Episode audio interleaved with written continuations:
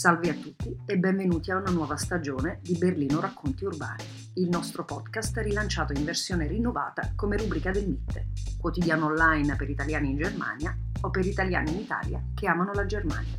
Io sono Lucia Conti e io sono Angela Fiore.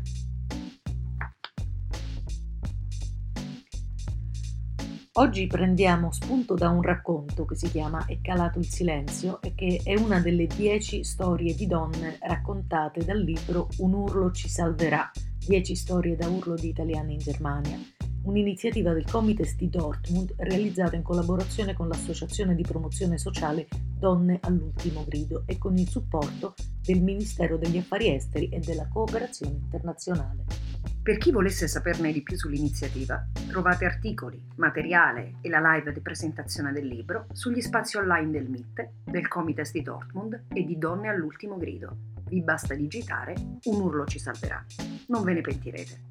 Come anticipato, il racconto da cui abbiamo preso spunto per la chiacchierata di oggi si chiama È calato il silenzio, della giovanissima Mirela Goga, Mirela studia all'università, ma prima del Covid faceva anche la cameriera in un ristorante italiano e ne era felice non solo perché questo le garantiva una certa indipendenza economica, ma anche perché il suo lavoro la inseriva in una rete di relazioni sociali conviviali che rendono la vita più bella.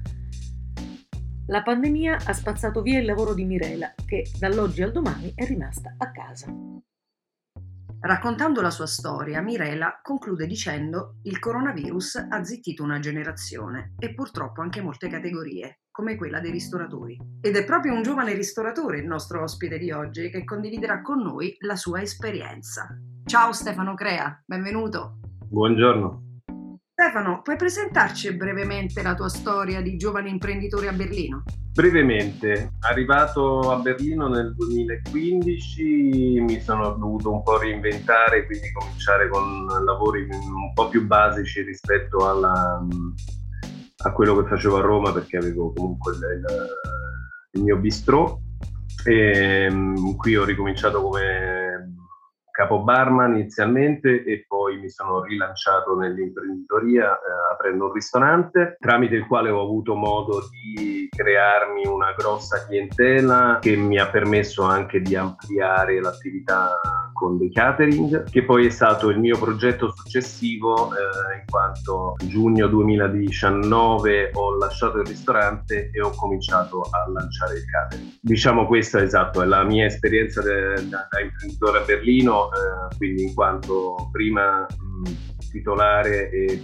proprietario di un ristorante e, e, poi visto il mercato e le soddisfazioni ottenute tramite il catering ho pensato di specializzarmi più nel catering eh, e quindi dividere eh, le due attività anche perché a livello societario non ho trovato nessuno che potesse supportarmi in tutti e due i progetti ho dovuto prendere una scelta un po' anche correlata alla situazione familiare. Ristorante, catering e famiglia non erano compatibili, quindi ho dovuto scegliere per un'altra strada. Questo succedeva a giugno 2019 e poi insomma a gennaio-febbraio 2020 conosciamo tutti la situazione, cosa è avvenuto e, e da lì sono stati apportati altri cambiamenti alla mia vita. Diciamo. Quindi quando il Covid ha fatto la sua comparsa sulla scena mondiale, diciamo, tu eri un imprenditore del catering, quindi lavoravi proprio in quel senso? Ero imprenditore del catering, stavo lanciando un catering nuovo, quindi un passato, cosa che mi ha portato a pensare che qualunque aiuto potesse darmi lo Stato non eh, sarebbe mai bastato per lanciare l'attività, perché dopo sei mesi di attività ovviamente ero ancora in eh, lancio, cercavo ancora di affermarmi sulla piazza e, e, i vari aiuti statali, quello che si sentiva almeno allora all'inizio, erano garantiti di più per uh, attività longeve o che potessero dimostrare un... Un ammanco di fatturato, cosa che invece la mia società, ovviamente essendo fresca, non aveva possibilità di fare. E quindi di conseguenza ho, ho dovuto fare un passo indietro e cercarmi una, un, un lavoro che mi permettesse di mantenere la mia famiglia. Quali sono state le tue reazioni di fronte alle prime manifestazioni della crisi e quando hai pensato che la pandemia avrebbe seriamente compromesso la tua attività? Devo dirti che eh, subito alle prime manifestazioni, anche perché in Italia forse si è manifestato un pochino prima rispetto a qui, eh, in Italia già cominciavano le restrizioni, al contrario che qui in Germania, quindi ehm, diciamo che quando sono cominciate le restrizioni qui venivo già da eh, racconti italiani, no? E, e, questo mi ha fatto subito rendere conto della difficoltà del problema. E venendo già da un cambio di marcia di lavoro, quindi dalla ristorazione al catering, già ero in un periodo non facile, comunque lanciare un'attività non è eh, assolutamente semplice ed ha sempre i, i, i rischi di imprenditoria di base. Insomma.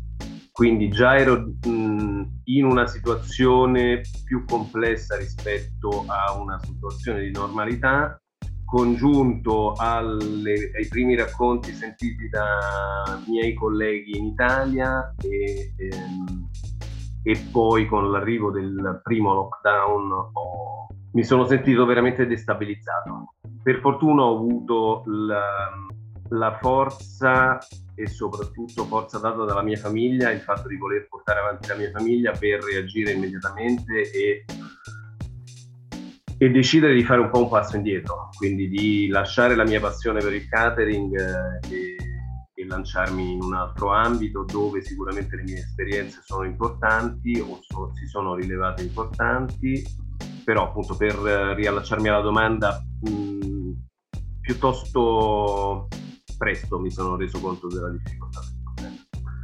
E sicuramente appunto incentivato dal, dal, fatto che ho una famiglia da mantenere, quindi eh, insomma uno più uno fa due e, e uno meno uno fa zero e quindi c'era poco da fare. Però appunto sì, mi sono accorto abbastanza all'inizio di questa che sarebbe stato sicuramente un, uh, un problema grosso per la mia branca di lavoro. Senti, la, la, tua categoria, la categoria dei ristoratori, è stata devastata dall'impatto del corona. Hai avuto modo di confrontarti con altri ristoratori? Quali sono le opinioni generali sulla crisi che questo settore sta attraversando? Allora, io intanto qui farei un categoria, dividerei le, le varie gastronomie esistenti. Intanto farei una grossa differenza tra l'Italia e la Germania, eh, perché in Germania c'è stato, diciamo, sono stati dati più aiuti. Adesso non voglio parlare di percentuali, numeri, eccetera, però è palesemente evidente che la Germania ha cercato di aiutare questo, questa branca in crisi di più, soprattutto all'inizio, rispetto a come facesse l'Italia. Come racconti di miei colleghi eh, in Italia c'è molta crisi, eh, molti hanno dovuto completamente chiudere l'attività, si sono reinventati con tantissimi altri lavori, dal cogliere le mele al fare corsi online di cucito o eh, chissà cosa. Per quanto riguarda i racconti che ho sentito qui di Berlino, invece le zone turistiche sono state molto sono in difficoltà perché ovviamente hanno anche poco pubblico da sport, quello che invece ha salvato magari in altre zone di Berlino dove hai una clientela più fissa che comunque bene o male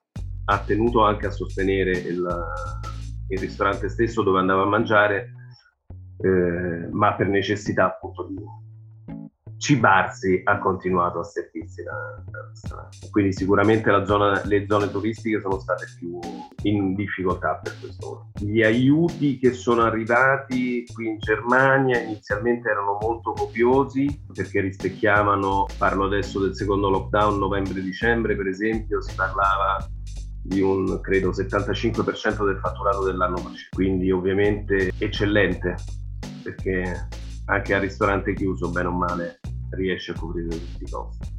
Tutto quello che avviene adesso è un pochino più complesso, però la voglio vedere anche come lato positivo perché premia chi ha sempre fatto le cose in regola. Eh, quindi io penso, eh, e questo mi riallaccio un po' alla mia esperienza quando avevo il ristorante, io avevo grossa difficoltà a dare una buona qualità e un buon servizio perché ovviamente il costo era più elevato e intorno avevo una concorrenza che o fatturava in nero o pagava il personale in nero, quindi aveva modo di abbassare i prezzi e quindi era una lotta impari.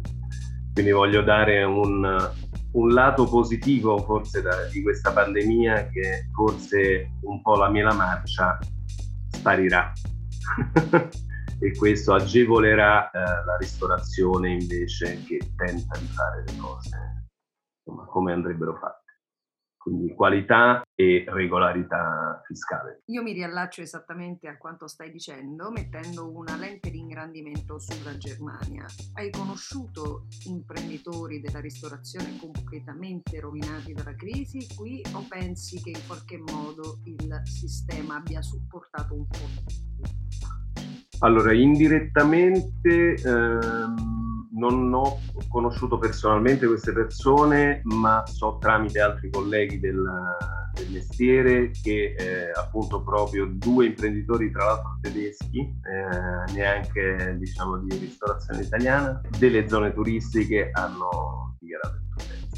Ovviamente non facciamo nomi, eh, anche perché non avendoci parlato direttamente non potrei eh, confermare questa affermazione, però appunto indirettamente so che soprattutto le, i ristoratori delle zone turistiche non sono riusciti a coprire i costi fissi eh, tramite gli aiuti, perché un po' gli aiuti sono arrivati in ritardo, quindi chi poteva lavorare con l'asporto, bene o male, è riuscito a coprire alcune spese e eh, a coprire il tempo di di arrivo di questi aiuti. Stai lavorando come vice direttore di un supermercato, immagino a Berlino. Assolutamente sì. Quindi un lavoro sicuro in cui puoi far valere le tue competenze e che ovviamente, come dicevamo, ti garantisce quella stabilità di cui tu e la tua famiglia avete certamente bisogno. Però ovviamente si tratta anche di un lavoro molto diverso da quello che facevi prima. Quindi ti manca il mondo della ristorazione in questo momento? Allora, il mondo della ristorazione mi, mi manca per come era prima del Covid. adesso come adesso ehm, non invidio nessuno di quelli che stanno affrontando questa situazione, sicuramente. Mi manca il contatto con il pubblico parzialmente perché bene o male anche nel mio lavoro ho un grosso contatto con il pubblico posso raccontare la mia passione per la cucina, soprattutto nell'ambito di carne e formaggi, cerco di passare molto tempo al banco di carne e formaggi proprio per portare anche la nostra cucina nel, nel supermercato, diciamo. Quindi diciamo riesco un minimo ad avallare questa assenza di, di contatto con il pubblico e di far star bene il mio cliente, che poi era un po' la base della mia filosofia da ristoratore. Quindi per me era tu vieni da me al ristorante dopo una giornata piena di problemi, di stress, devi uscire da qui con un sorriso grande così. Cerco di farlo anche nell'ambito del supermercato. Ovviamente è diverso, ovviamente ho molto da fare in ufficio, quindi non sempre riesco ad avere questo contatto con il pubblico, però diciamo che lo, questa carenza la vallo abbastanza bene. La mia passione era proprio questa però, quindi far star bene il mio pubblico e raccontare la mia passione per la cucina, quindi è ovvio che mi manca. Mi manca, però ripeto, in questo momento mi sento molto fortunato di aver avuto questa occasione e di poter vivere questa situazione di pandemia in maniera più rilassata e allo stesso tempo avere un minimo di riscontro anche dal mio pubblico come avevo quando avevo il ristorante o quando avevo il caffè. Mi interessa molto questo aspetto che stai sollevando e che si ricollega anche al racconto di Mirela Goga che abbiamo letto all'inizio, è calato il silenzio. Mirela parla infatti eh, della mancanza non soltanto ovviamente dell'indotto economico che si lega alla ristorazione che crea crisi, ma anche di quella convivialità, di quella rete di rapporti umani e culturali che tu hai sempre considerato predominanti quando eh, sei stato imprenditore della ristorazione. È, è, calato il silenzio, è il titolo del racconto, e lei dice: Lo sentite anche voi questo silenzio? Lo senti anche tu Stefano? Ti manca questo aspetto? Eh... Assolutamente sì, quando lo dici mi viene la pelle d'oca perché sicuramente è uno degli aspetti più tristi di questa pandemia.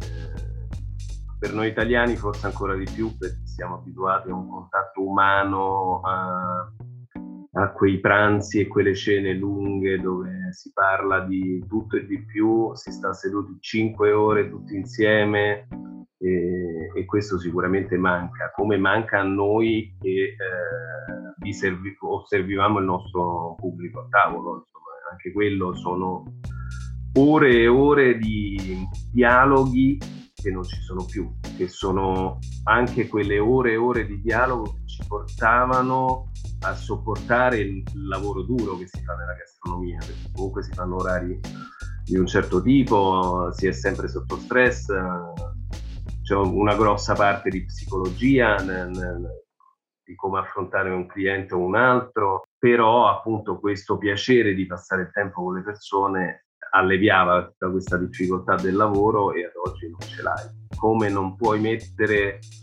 la passione che mettevi in un piatto, parlo adesso da cuoco, eh, in un piatto che va a portare via piuttosto che un piatto che serve immediatamente al tavolo e puoi raccontare. Quindi sicuramente è calato tanto il silenzio e c'è.